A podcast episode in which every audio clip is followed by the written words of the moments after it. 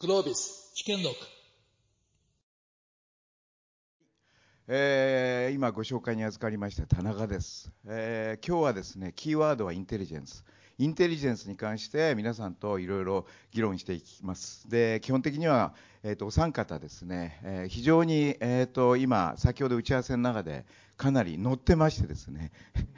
あのまあ、あの議論をそのままこの場で、えっと、皆さんにお見せした方がいいだろうということで今日はあの一問一答っていう形よりももうこの4人でですね、まあ、特にこのお三方を中心に議論している姿を皆さんにお見せしで最後15分 Q&A セッションがありますのでそこで質疑応答に答えたいと思います。でまあ、あの私がモデレーターをやらせていただくんですがなかなか私はですねもう10年以上この、えー G1 経営者会会議の、えーアドバイザリーボードメンバーをやってるんですがあのモデレーターっていうのはなかなか苦手なんですね。でいつもですねあの話しすぎるっていう批判をいただきましてですねどうもねいつもこう話しちゃうんですね、えーですから今日は極力話さないように努力させていただきます。ですからあの皆さんにはそこがちょっとですねあの私自身も今頑張ってるっていうことで理解いただきたいと。ただ一言だけ言わせてください。一言だけ始まる前にちょっとトーン設定をしたいと思うんでね。で3つの視点で実は今回のパネルっていうのはですね、えーまあ、やっていきたいなと思ってます。で1つはですね表題にもなってますけれどもへ有事365日の時代。これはですねはっきり言うならばもはやチャンスなんて来ないんですよ。もうピンチしか来ない。ビジネスの世界でも。で、えっと、ピンチというえもうえっとえー事象しか起こってこないんですね。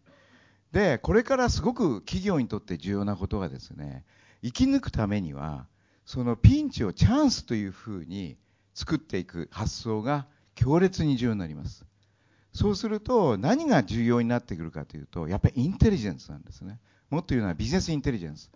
ビジネスインテリジェンスっていうのがどれだけしっかりしているかどうかっていうのがその企業のまあ感度ですね。目の前で起こる事象をどう捉えて、えこれはレジリエンスにも関係してきますけども対応していくのか。っていうところに非常に絡んできます。ですから今日はまず第一の視点としてそういう有事365日の時代においてインテリジェンスってどうあるべきなのか。企業のビジネスインテリジェンスはどうあるべきなのか、えその中で例えば皆さん含めたトップマネジメントの人たちはどういうことを心してなきゃいけないのかっていうのをやっぱり語っていきたいな、皆さんと議論していきたいなと思います。で、2つ目のポイントはですね、インテリジェンスはインテリジェンスだけで成り立つもんじゃないんです。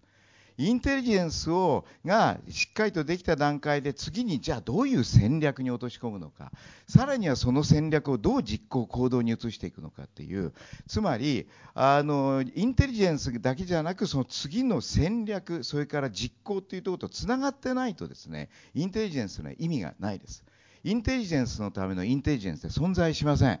ですから、いかに、えーインテリジェンスというのがその戦略とか、その実践面、実行面とうまくつながっているかどうかっていう視点のですね、インテリジェンスの質を決めます。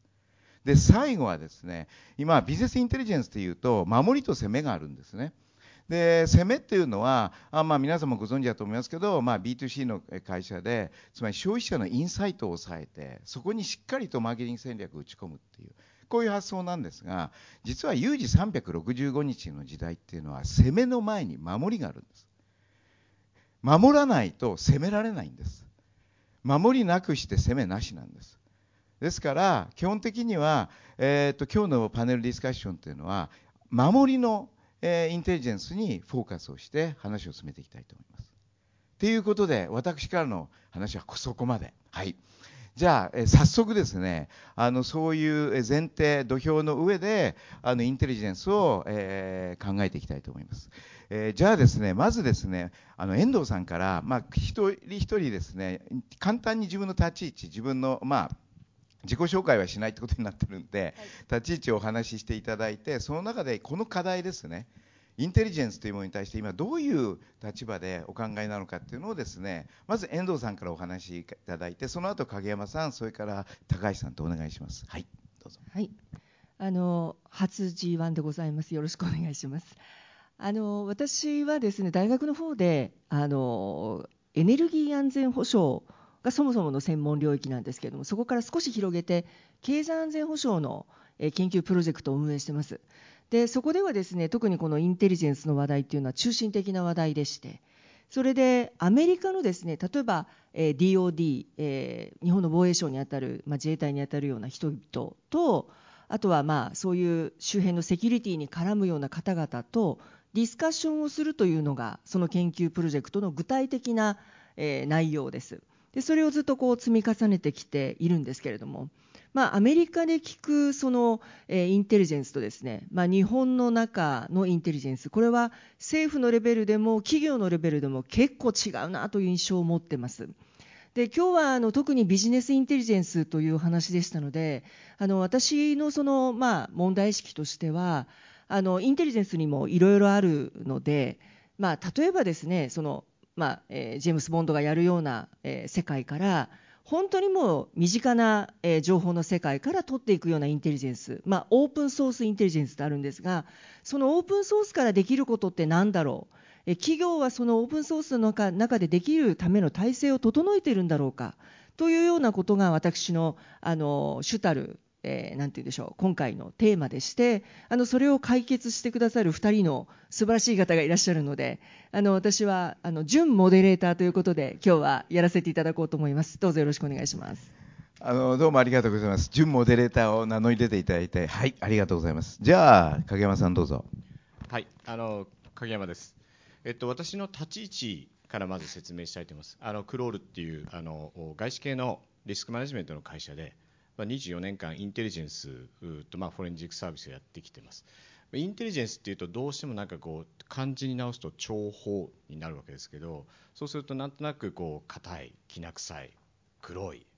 であのっていう感じがあるんですがあの、まあ、アメリカの先ほど遠藤さんおっしゃったようにアメリカの会社欧米の会社だとインテリジェンスっていうのは、まあ、通常の意思決定上のプロセスの一つとして普通に使われているものです。であの私もまあ24年間のうち大体20年間ぐらい日本の企業さんとお付き合いがあのこう広がっていく中でだいぶやっぱり2月24日のウクライナの件それからやっぱりこう皆さんの懸念が広がっている中退リスクの方も含めてだいぶその会社さんの方で情報をもうちょっと積極的にプロアクティブに集めなきゃいけないなという雰囲気になってきた感じは受けています。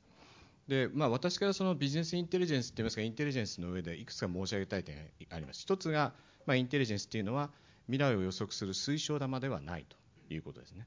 でもう一つインテリジェンスっていうのは生ものです。これ1回レポートがあったらあの永遠このこの情報だけで意思決定ができるかというものではないと。あとはあの先ほど遠藤さんがおっしゃってたあの膨張に当たることですけれどもやっぱインテリジェンスをアクワイア、まあ、あの得る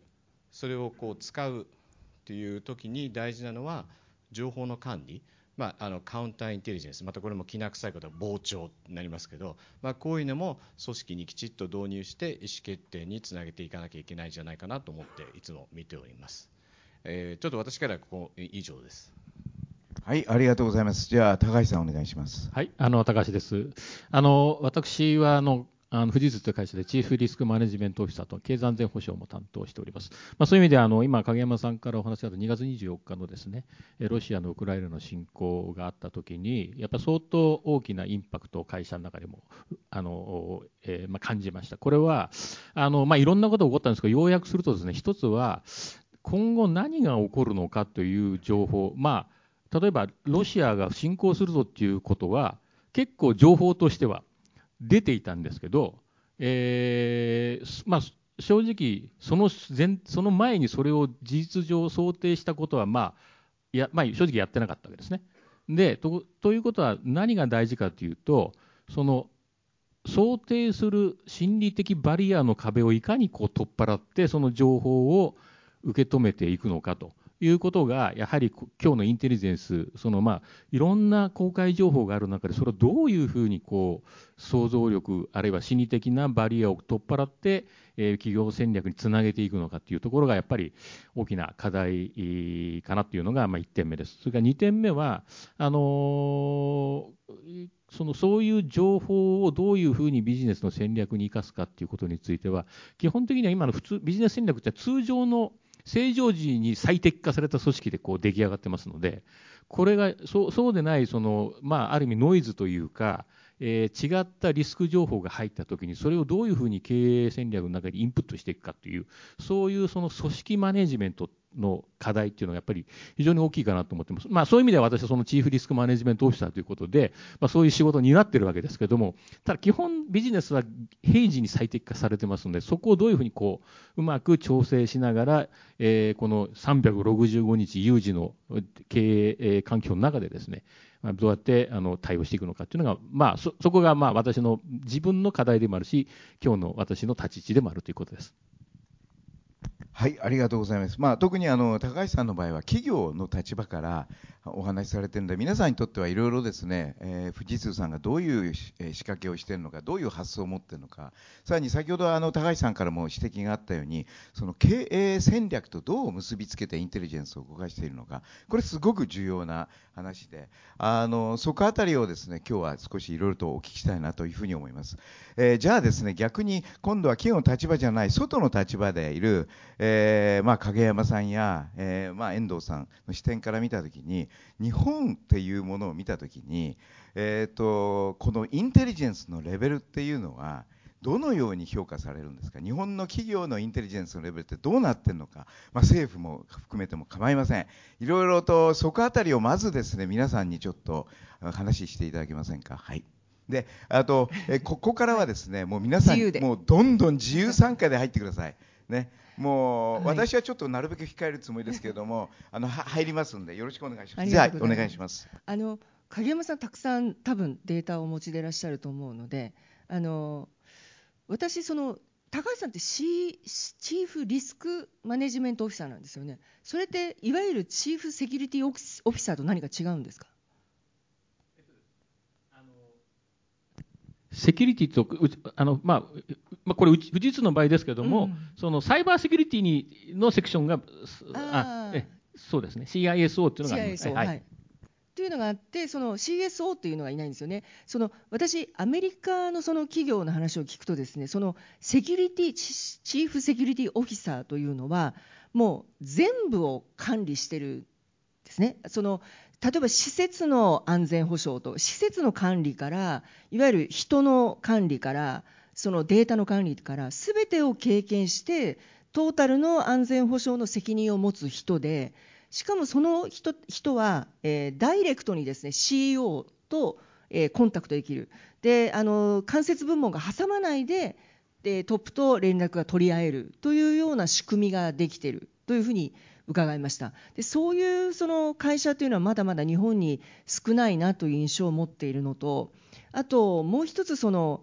例えばですねその企業でもですね技術情報が盗まれたりとか、えー、まあ、データが持ってかれるというような時にですねそれは逸失利益として例えば新商品の何パーセントが損になるのかそれを考えた時に、えっと、ROI ですねそのインベストメントしたかところからどのぐらいのリターンがあるのかというものをはじき出すというようなことがアメリカではよく行われている。でそのレベルまで今の日本の企業があるのかないのか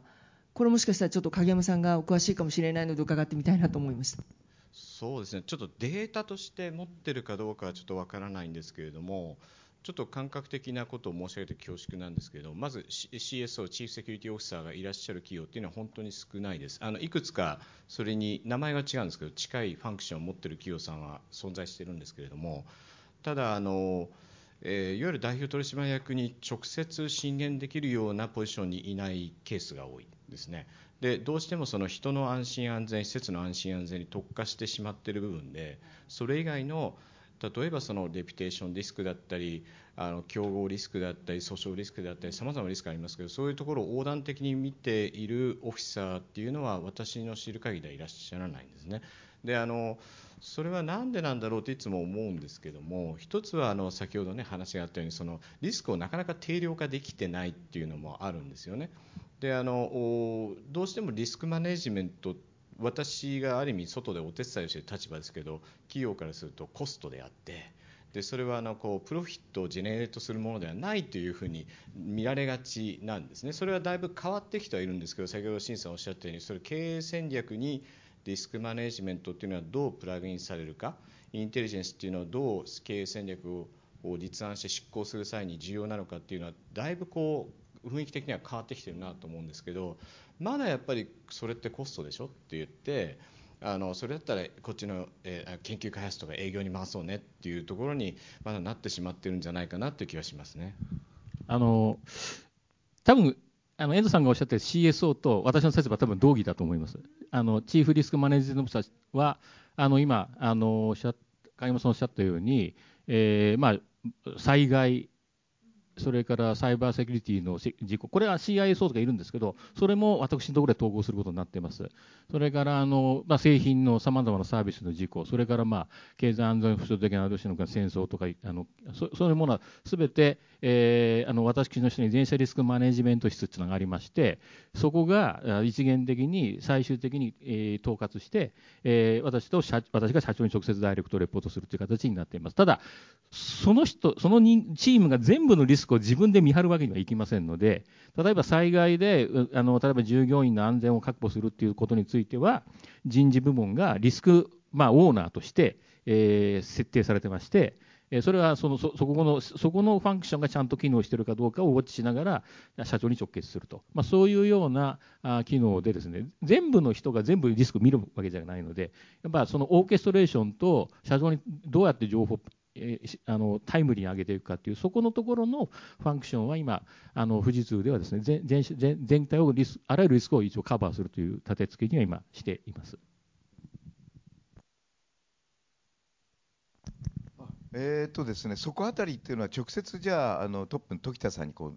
うレポートっていう形になるんですか？はい、あのあともう一つデータをどうやってやっていくかとか、そのまあスピードスピーディーにやっていくということで、今あの、新しいそのリスクエスカレーションシステムというのを作ってまして、あの今、順次拡大しても、例えば製品サービスのトラブルについては、あの今、システムをも構築しておりまして、あの現場レベルでそれをリスクを入れて、ある一定の基準に照らして、自動的にあの社長までエスカレーションされるような仕組みになっています。今、それを運用しておりまして、そのどれぐらいのレベルでこう上げていくかというと、まあ、件数が多すぎてもあのちょっと慣れてしまう部分があるんで、そこを今、あのファインチューニングしておりますけど、あのそういうデータがこう蓄積されるようになって、どこのセクションでどういうデータ、どういうリスクがあって、それが、まあ、あのデータとして今後 1, 1年にたまっていくんで、それでそのリスクの傾向なんかを分析しようというですね、あのデータドリブンリスクマネジメントっていうところの取り組みを今始めております。また話すんだけど、この高橋さんのような立場って、いつ頃できできたんですか？それはですね、あの昨年の12月です。昨年の昨年の12月。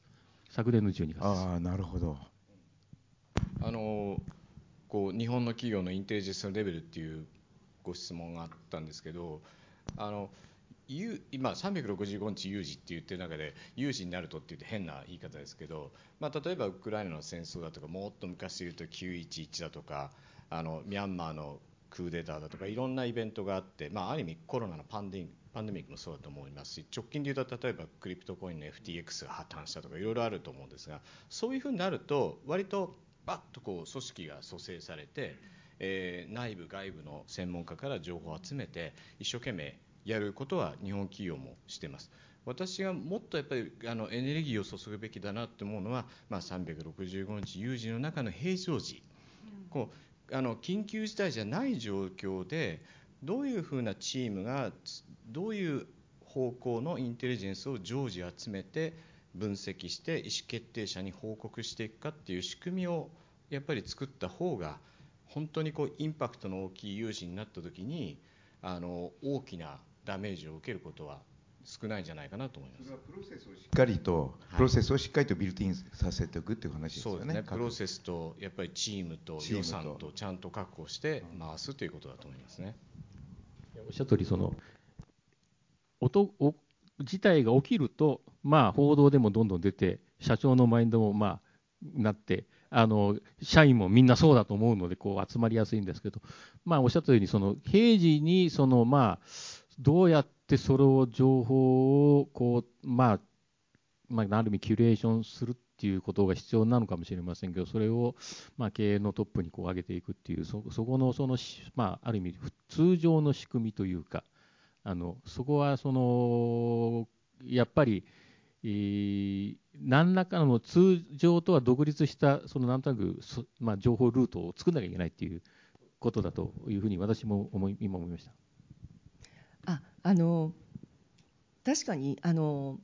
今その経済安全保障担当でもおありになられてその最先端技術であるとか、まあ、エマージング技術であるとか、まあ、標準的な技術であったりいろんな、まあえー、企業にとって大事なこう技術があるわけなんですけれどもさっきそのインテリジェンスにコストがかかるということだったんですがそのオープンソースインテリジェンスという、まあ、公開情報の中からこういろいろ分析してあのこう加工していくというようなことってかなりまだいろんなできることがあると思うんですね。であの例えばですね大学の方ではその学術のその論文のジャーナルのですね検索ツールがあってあのデータベースがあってエルゼビアとかですねクラリベートっていうところが大きいんですけれどもそこに集まっているそのトップクラスの学術論文をこうけあのこうなんていうか調査することででどういう傾向の論文が今出ているのかとかすぐ分かるんですよね。で今起きていることはサイバー攻撃サイバー防御じゃないです。サイバー攻撃の論文とかあとブロックチェーンの論文がすごく増えてるんですね。これ全体的な傾向で。じゃあ今度中国はどうなのかって考えた時に、まあ、例えば暗号だとクラウドはやってるんだけど理論はやってないとかそういうのが分かってくると。でもっと言えばですね論文にはあのこういう研究資金をいただいてありがとうございますって謝辞が入ります謝辞情報を解析するとメインランドチャイナの人たちが、えー、各国に散らばっている中国人とどういうふうに研究のスキームを作っているのかっていうのも分かるんですよね。だからそういったそのそれ一例ですけれどもそういうオープンソースの中から見えてくることってかなりあると思うんですね。なのでその例えばまあいろんな情報ってあると思うんですけどもそういうことを一つ一つ使っていくっていう足元からやれることってまだまだあるのかなという印象を持ってます。そこは、はい、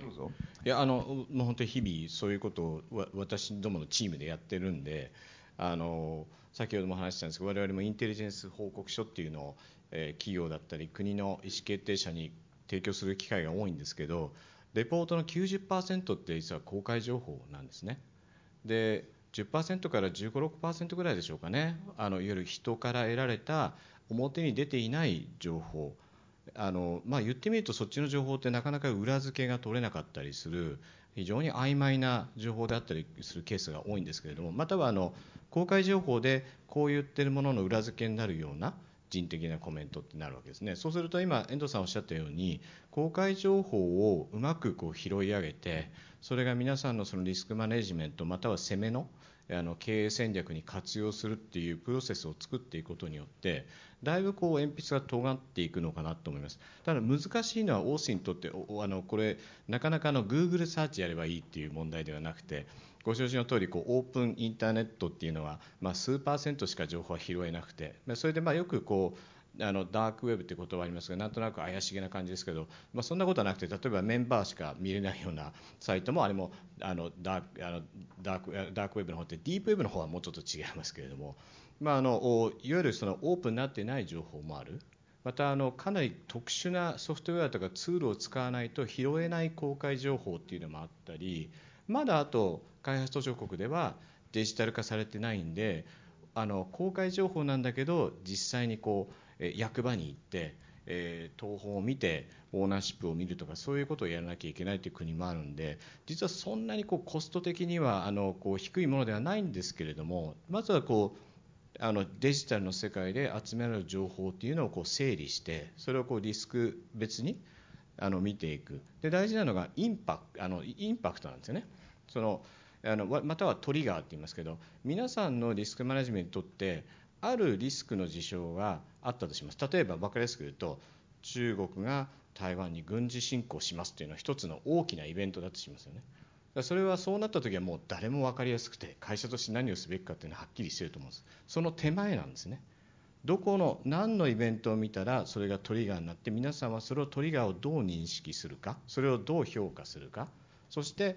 あの会社として場合によっては社員を退避させるのかいや隣に移動させるのか生還するのかっていうところに結びついていくそこの時に、はい企業の立場からした時にどこまでそういうオープンソースっていうものをですね取り入れるべきなのかどうなのかそれは外出しした方がいいのかそれとも社内に持ったのかそこあたりっていうのは難しい質問ですよね。あの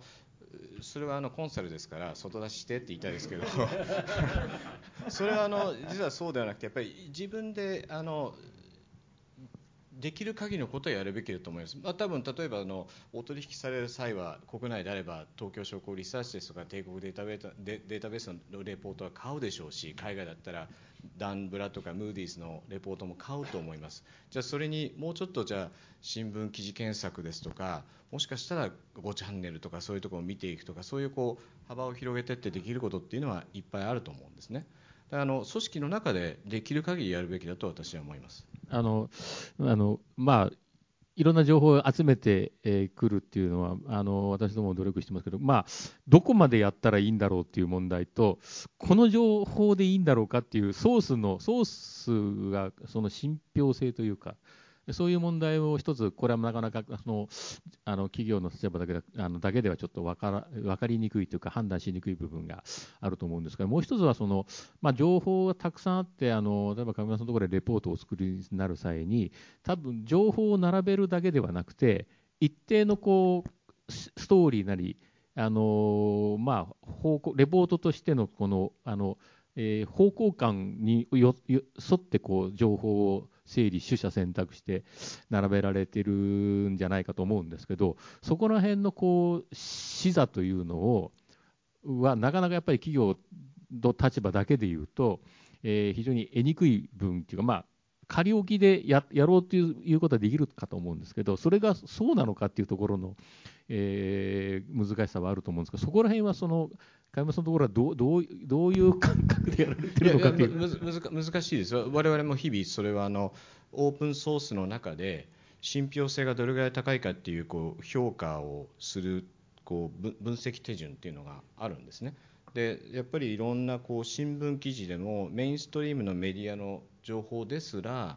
時々こう色がついていたりして、まあ、そのやっぱり背景を調べていくと、えーまあ、その記事で書かれて悪いことが書かれている会社の競合先とつながっているジャーナリストが書いたりするケースもあるんでそこはやっぱりそこまで企業ができるかというとなかなかできないと思います。ただあのやっぱりこうメインストリームのメディアからあの政府発表記事、まあ、ブログ、えーいわゆる企業情報さまざまなものはやっぱり読んでこう点と点をつなげていくといろんな矛盾が出てきてそこにこれ分かんないよねっていう時はやっぱり外部の専門家に聞くっていうぐらいにした方がいいんじゃないでしょうかね。そうですねで逆にちょっとお伺いしたかったのは高橋さんなんですけども富士通ではそこのその情報に意味付けを与えるつまり情報を、えーまあ、インタープリットするっていうか解釈するそれが富士通にとってどういう意味があってどこの部分を戦略に結びつけなきゃいけないのかそこあたりは具体的に今どうやられてるのかっていうのをちょっと具体的にでどこが課題なのかなんかもちょっとお聞きあのえっと、例えば、まあ、経営計画の議論をするときに、まあ、これから5年ぐらいの間のその国際情勢がどういうふうになっていくのかというのも当然インプットするわけですね。でそれはあのーまあ、様々な情報を整理しながら、あの経営の会議に、こうまあ、提示をして議論するわけですけれども、まあ、ただ、これもですね、あのまあまあ、最後、誰かの責任で、まあ、その紙その、まあ、資料は作られるわけですから、それはだから、まあ、正直言うと、あのできるだけ、えーその単に情報だけ並べても、まあ、そのネットサーフィンしてるみたいな資料になってしまうので、えーそれは意味がないので、やっぱり、あのまあ、こういう情報があると、経営的にはこういう潜在的な課題、リスクがあるよというところは、これはもうあの、まあ、ある意味、そのセクションで、えーエイヤーと作って、とにかくそこで議論すると、議論すると、だってそれは正解があるかどうか分かんない話なんで、その論点を出して議論をさせるっていうやり方を今はできるだけししようとしています。えー、とまああの別に売り込みじゃないですけどそこに第三者入れるっていうのはあの僕の経験上聞くと思います、えーただいずれにしてもそこの意味付けって実はものすごく重要ででそのためにはいろいろなその文脈というかコンテキストっていうものをイメージするっていう先ほどあのストーリーってお話しされてましたよね。あれがすごく重要でそこあたりっていうのは今後どういうふうに考えられてるのかななんて、えー、これはお三方にですねちょっとはい。ストーリー。あの外からの立場とそれから社内の立場っていうことではい。ストーリーストーリーですか？え前で起きた事象っていうのが、ええ。これはどういう意味があるのか企業にとってっていうところの、まあ、ある意味ストーリーじゃなくてもコンテキストでもいいですね。それを理解するときにはコンテキストが必要になりますよね。どういうコンテキストでその、えっと、クライシス的なじ状況っていうのをこう見るかであのチャンスかピンチかっていうのは分かれちゃいますからね。そこあたりですね。そうですね、その具体的な回はないんですけど、まあ、やっぱり高橋さんのような優れたそのセキュリティマネジメントオフィサーが必ずいて、その人に強い権限を持たせるということと、やっぱり企業の中でこうセキュリティの意識が高まっていかなくちゃいけないし、そのためにはですね国中というか、国のそのもう少しその、えーその雰囲気の情勢というものが必要だと思ってます。でなぜそのさっき前から申し上げているようにそのアメリカがインテリジェンスのその、えー機能が、まあ、企業の中でも充実しているかというとやっぱりその国防といわゆる民間企業というのがこうデュアル技術のデュアルユースでやっぱりあの一連卓上のそのえ世界があるとでそこにはしっかりそのセキュリティクリアランスという、えーものがあってこの人はこの情報にアクセスできるっていうクライテリアがちゃんと決まってるわけですね。ですからそういうシステムがあるからこそ、えーそういう企業はそこに向かって技術、まあえっとそういう仕組みを入れていくし、まあ、そうじゃない一般企業に日本であのじゃあ今からお前たちのところセキュリティやれよって言われたってですね富士通のような技術会社はまあいいと思うんですけども、まあ、一般の会社でその雰囲気を、共有しろというのはやっぱなかなかちょっと難しいかなと思ってます。でアメリカの中でいけば例えばそういうそのセキュリティクリアランスを取った企業人とはちゃんとインターネットではなくてクローズドな通信システムの中で情報が交換されてますし、まあ、国防省と他の省庁との間ではもっとまた違う別のネットワークが組まれているそういう大きな仕組みの流れの中で企業群があるということなのであのそこはある意味インフラみたいなもんですよね。そうですねインフラがあると思います。ただはい日本も重要なインフラたくさんあるのでそういう会社群から始めていくっていうのがこうそのそういうマインドをこう醸成していく一歩になるのかなとねはい、はい思います。ですね。まあ、私はそのリスク情報っていうのを企業がキャッチしたときに、ね、どういうふうにその意思決定者がこう動いてくれるかっていうのは大事なのかなと思っていて今あの遠藤さんおっしゃったようにこう仕組みを作って角度の高いインテリジェンスを集めていくような体制ができたとしても最後の最後はやっぱり意思決定者がその情報を見て、えーポイってしちゃうと全く意味がないわけでであのやっぱり一つはできる限り定量化していくっていうこと。でもう一つはその会社にとってどういうインパクトがあるのかっていうのをやはり具体的に説明すること。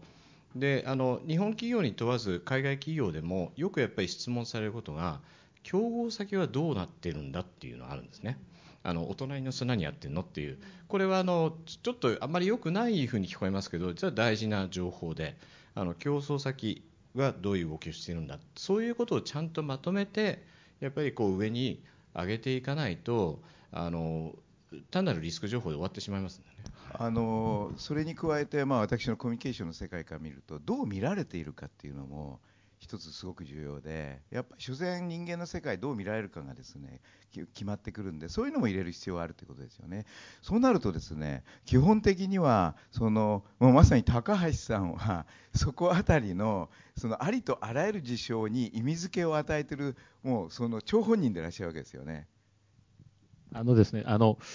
こまあままだまだ難しいところあるんですけど、ただ、その、えーまあ、そういう役割を持っている責任があるという、まあ、一応書き物になってですね、チーフリスクマネジメントオフィサーっていう職務と権限が決まっておりまして、一応そういうのをアサインされている人がいるっていうのがまず形としては大事だと私は思います。あのそこがはっきりしてないとやっぱりその誰がやるんだっていうふうになると、まあ、組織としてはドライブしていかないのかなということです。あとあの、まあ、あのストーリーとおっしゃいましたけど、まあ、私自身は今の仕事とでかんかんで今のまあどうやってストーリー作りと、まあ、今日のお題ではないですけど、有事365日と、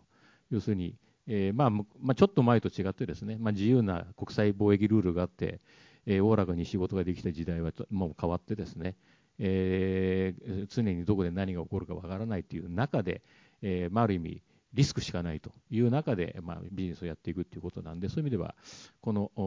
そういうそのいつでも何かが起こりうるという気持ちでストーリー立てをして、情報を集めてキュレーションしていくと、でトップに上げていくと、まあ、こういうようなところをやっぱりその、ね、その外部の力も借りながらですね、うまく体制を作っていく必要があるかな。ただこれ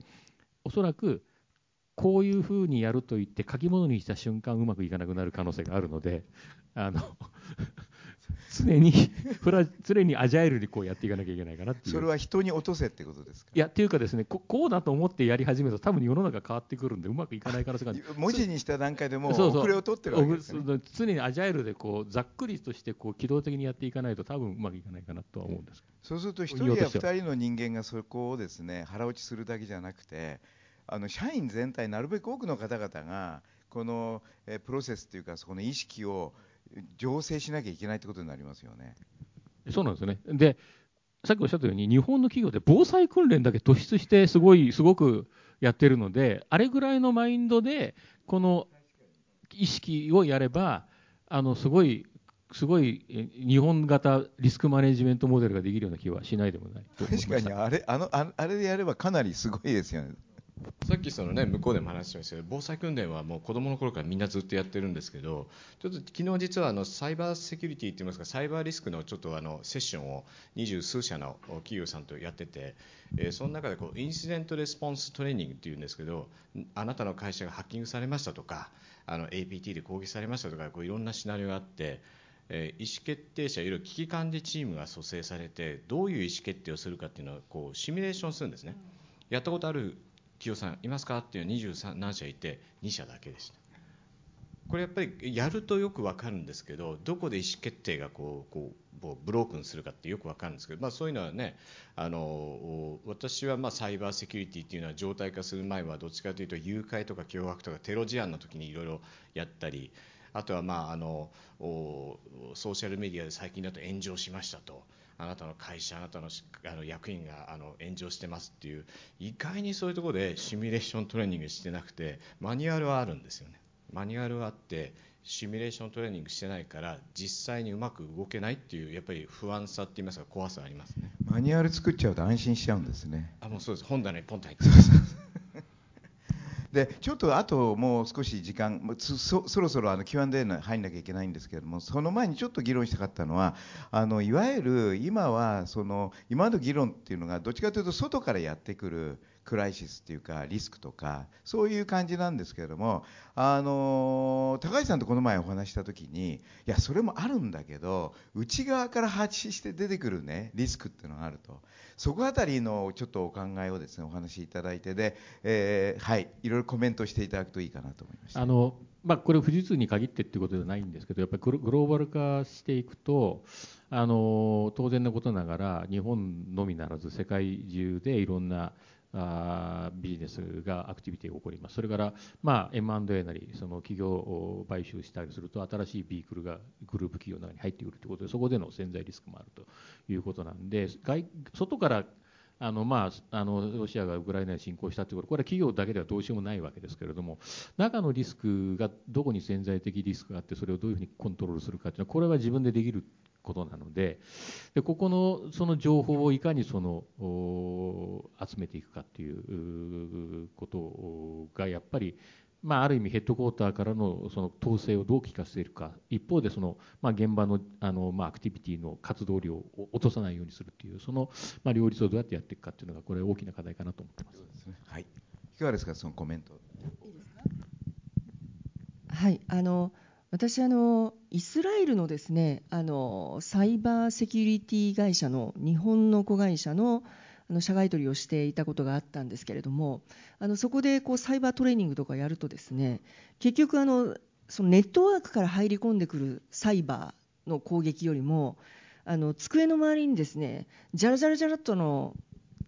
何でしたっけ USB が落ちてるんですって。で人間ってあの USB 落ちてるとそれ刺したくなるらしいんですね 刺したくなる生き物らしくてなんだろうこれと思うと自分のパソコンに刺してしまうとでそこからこう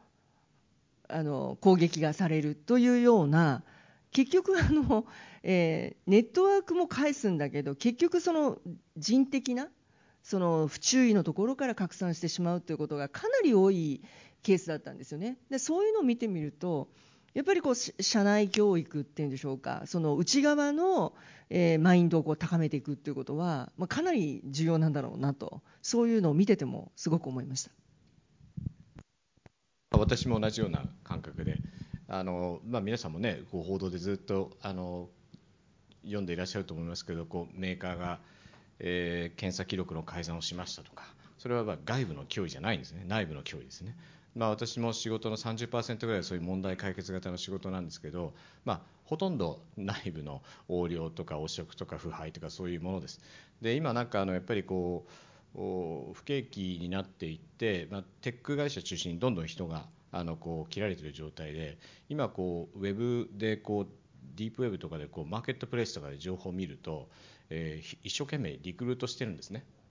そういうグループがあのそういうテック会社の辞めさせられる人候補たちにアプローチしていくらで情報を買うよっていうのをやってますあのやっぱり外の脅威っていうのもありますけれどももちろん中の脅威っていうのも常々アンテナを張ってなきゃいけなくてそれもあの中のインテリジェンスでも集められますんでやっぱり両方ちゃんと見ながらあのバランスよくやっていく必要があると思いますね。えーとですね、そろそろ、えーとまあ、Q&A に入っていきたいと思うんですけれども、えーまあ、今のところのところを、まあ、簡単にまあまとめるっていうのはなかなか難しいんですけれども、まあ、ある意味で言うとこれからインテリジェンスが非常に重要になってくる。で企業としてはこの有事365日もうピンチしか来ない時代にいかにピンチの背後にチャンスを見つけるか。でその時にインテリジェンスっていうのはやっぱりある程度定量的に把握できる。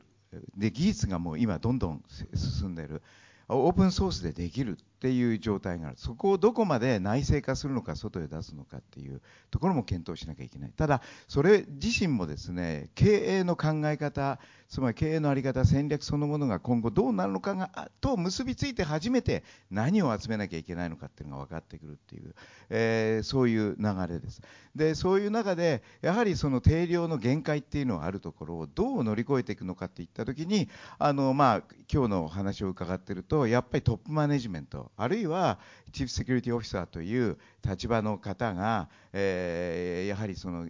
どういう意味付けをそれぞれ出てきたデータに与えるのかでそれを直接トップに提出できる仕組みがあるのかどうか、ここあたりが重要だということ。で、さらにはそのト、えっと、CS、えいわゆるチーフセキュリティオフィサーだけじゃなく、やはり各社内の中の、やはり各は、基本は全員だと思うんですけれども、やっぱり社員がですね、ちゃんと意識をえ醸成する、そういうリスクに対する意識、それからさらにはプロセスもしっかりしていくというところをやっていくことがですね、え今後非常に、あの、まあ、企業の一つの感度って僕は言葉で使ってるんですけども、インテリジェンス力を上げていくっていうことにつながっていくのかなっていうのが、大体あの今の話、えたところだと思います。えで、ここからですね、Q&A に入っていきたいんですけども、まあ、あの、最後にですね、まあ、締めということで、Q&A Q&A が終わった後、えー、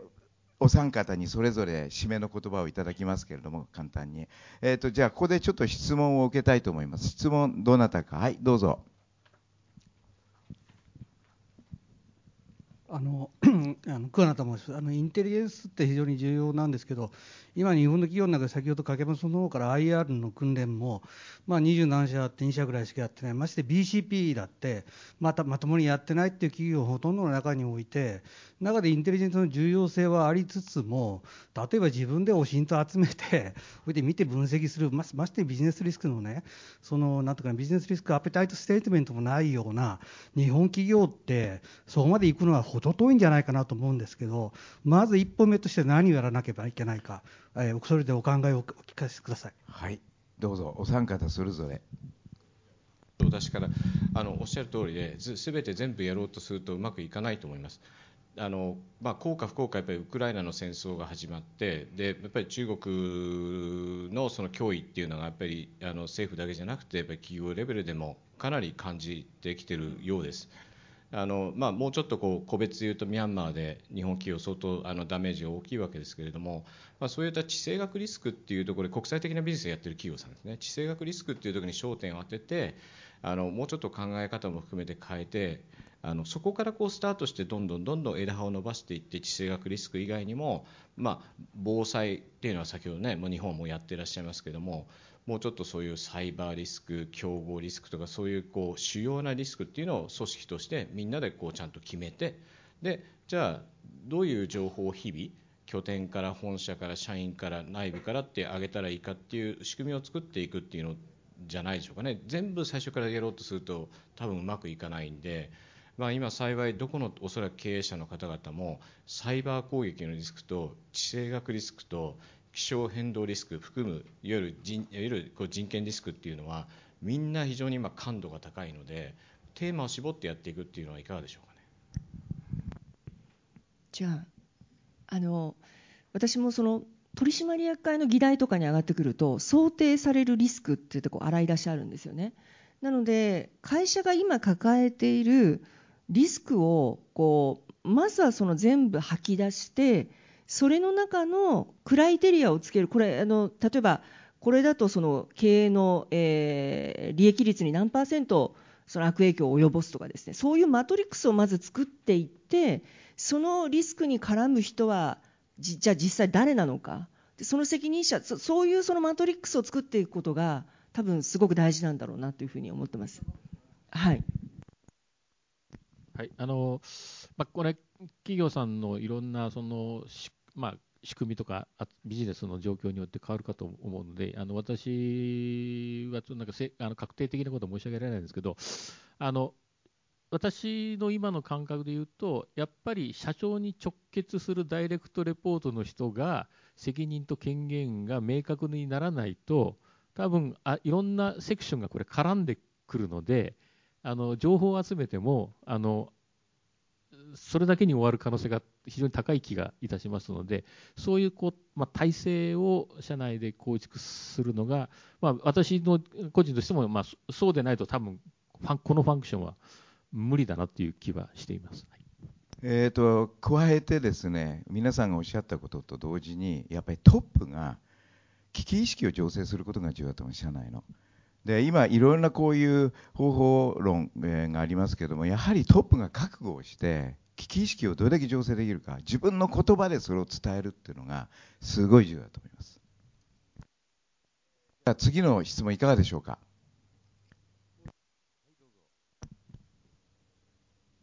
あの。シーソーもそうなんですけどもそのリスクマネジメントも日々インシデントの対応に追われて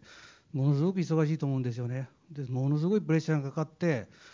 24時間以内にある方向性を出さなきゃならないとそういう時に追われた時にすごいそのプレッシャーが実は最大のリスクになってんじゃないかなっていう気がしてるんですけどもいかがに思われますか？えっとですね、そのおっしゃる通りでして、あのー、今、さまざまなリスクのエスカレーションというのは非常な、まあおまあ、相当の件数が上がってきているわけです。それで、あのー、でそれを、まあ、ウォッチ、24時間でウォッチしてますので、えー、やっぱり相当それをがプレッシャーかかるということでありますので、あの今、あのえー、私のそのああその全社リスクを対応するリスクマネジメント室っていうのがあるんですけど、そこはまあ相当な人数を増強しておりまして、あのまあ、トップに当たる人間もですね2人置いて、えーまあ、期間ごとにこう交代しながらあこう回していくというような。そのそういう体制で、えー、やっているということと、あと、まあ、先ほどもちょっとお話ししましたけれども、リスクのエスカレーションをですねシステム化して、あのコースをかけないように現場で入れて、自動的にこう必要な情報が全部インプットされて、誰が責任者なのかっていうのも入れて、エスカレーションされるようなシステムを構築して、ですねそのエスカレーションにかかるコースを、まあ、合理化するという、そういう取り組みをしています。えー追加なんかごこ、はい、あの私から一言はあのそういう現場に立ち会うこと多いんですけど、えー、意思決定をする人を責め責めるカルチャーはいけないと。はい、であの、まあ、ある東南アジアの国で暴動があってで我々もアドバイスをしてで、まあ、全体的にこうもう会社として社員退避させようっていうところまで行ったんです。ただある方がこれ明日暴動収まったらどうすんの？って言ってあのこれでストップしたら1日何億の損失だよねって言い始めたんですね。であの本当に明日これ暴動がさらに広がっていくのって質問をされたんです。でその時はやっぱりリスクマネジメントの担当の方はお答えできなかったそれはできないですよね。やっぱり残念ながらそこに君の判断は正しいのかみたいなそういうのが入ってくるとやっぱり危機管理ってできないんじゃないかなっていうふうに思います。いかがですか？大丈夫ですか？質問を受けます。どうぞ。ワイヤレスゲート浜と申します。あの高橋さんにご質問したいんですけれども、この CRMO の育成といいますか、えっと、昨年の12月にそのお立場になられたということなんですが、なぜあの高橋さんがその権限を持たれたポジションに抜擢されたかだったりとか、どういう経験をされたりとか、どういうスキルが評価されて、そのお立場になったか、どうやって育成できるか、教えていただければと思います。まあ、これ人事なんで私がどうかってあれなんですけど、あのやっぱりそのあの会社ってやっぱりそれぞれの事業部セクションによって、えーまあまあ、ある意味縦割り的な部分って日本の企業は結構多いと思うんですけど、あの、そうでない立場の人間の方があの全体の事象が起こった時のオーケストレーションが、まあ、しやすいと。いうことも一つでしょうし、であの私あの、当然、リスクの担当する前に、まあ、経済安全保障なども担当もも経済安全保障も担当してましたし、えー、そういう意味でのその、まあ、関連性もあってですね、えー、特にウクライナの事象の時には、あの当然のことなら、まあ、事業部も関係あるし、人事も関係あるし、海外セクションも関係するし、それからサプライチェーンも関係するし、それからまあその難民支援みたいなことで、サステナビリティ本部も関係するということで、いろんなセクションが同時に関係するという、このオーケストレーションというのを、ある特定の事業部がハブっていう形は非常にやりにくいので、まあ、まあ、そういう意味では私みたいな立場の人間がやるっていうのがうまく、まあ、マッチしてるのかなと思ってます。あの社長との相性なんてのはあるんですか？あのそれはあの相性では仕事をしておりませんけど、相性はいいです。いいですと私は思ってます。はい、ありがとうございます。すみません。えー、っと他に何かご質問、あどうぞ。あすみません、辻中田申します。どうもありがとうございました。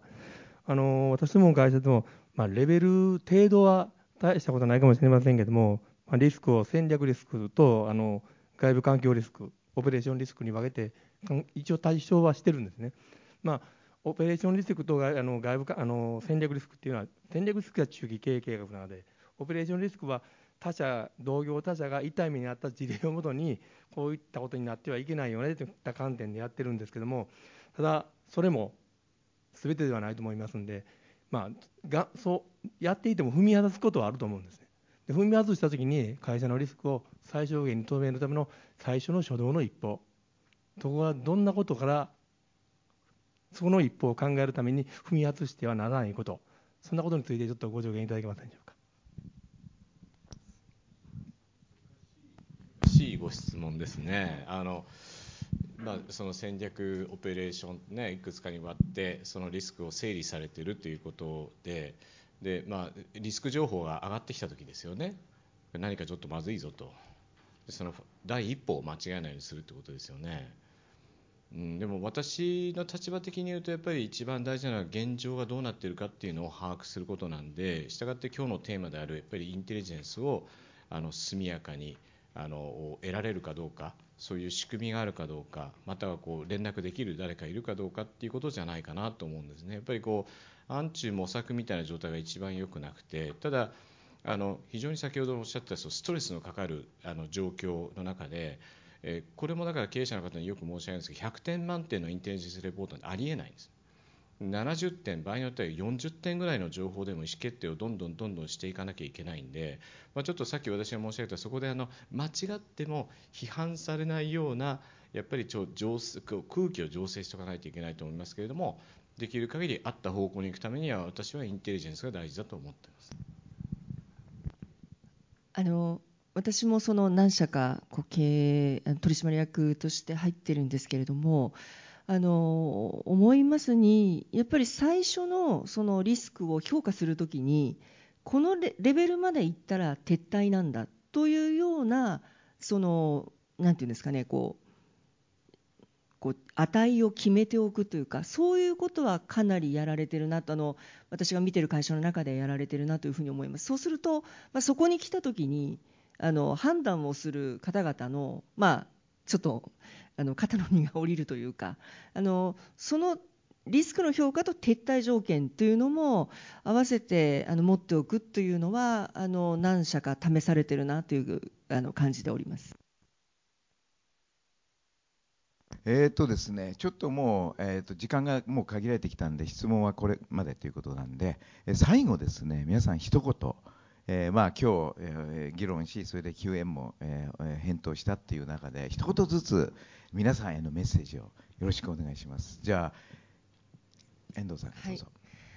はい、あのビジネスの環境においてはですねその今日のテーマの中に 3, 番目のテーマであの挙げておられたんですけれどもその、まあ、攻めと守りがあっておそらくその日頃のビジネスの中ではグローバルにですねビジネスを拡大する攻めの中にあると思います。そうするとグローバルにサプライチェーンも伸びていくしその分ですねやっぱりリスクにさらされているところはすごくあると思います。でそれをじゃあ守るんだってことになった時にものすごくその守り方も複雑になってきている。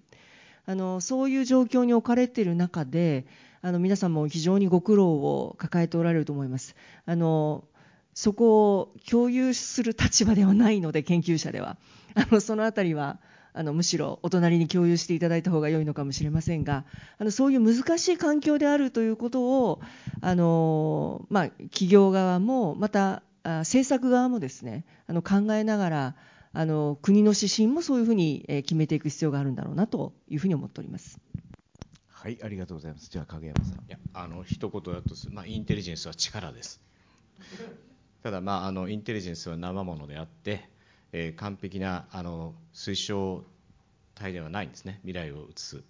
あのたださまざまなリスクをこう舵取りをしていく上で、えー、非常に大事なあの意思決定を助けるファクターだとは思っています。でまあそこからやっぱりさっきのお話じゃないですけどやっぱりちゃんとこうリスクのをできる限りこう行き地をつけて定量化してでみんなでこれが一番うちの会社にとって危ないんだというコンセンサスを作って日々あの情報を集めていくといいかなと思います。でリスクも変貌しますので1年前に作ったリスクマトリックスはおそらく古くなってるはずなんで定期的にリスクマトリックスのアップデートをしてあのこう365日有事を乗り越えていけばいいかなというふうに思います。はい、ありがとうございます。じゃあ、高橋さんどうはい、あの、今日はありがとうございます。あの、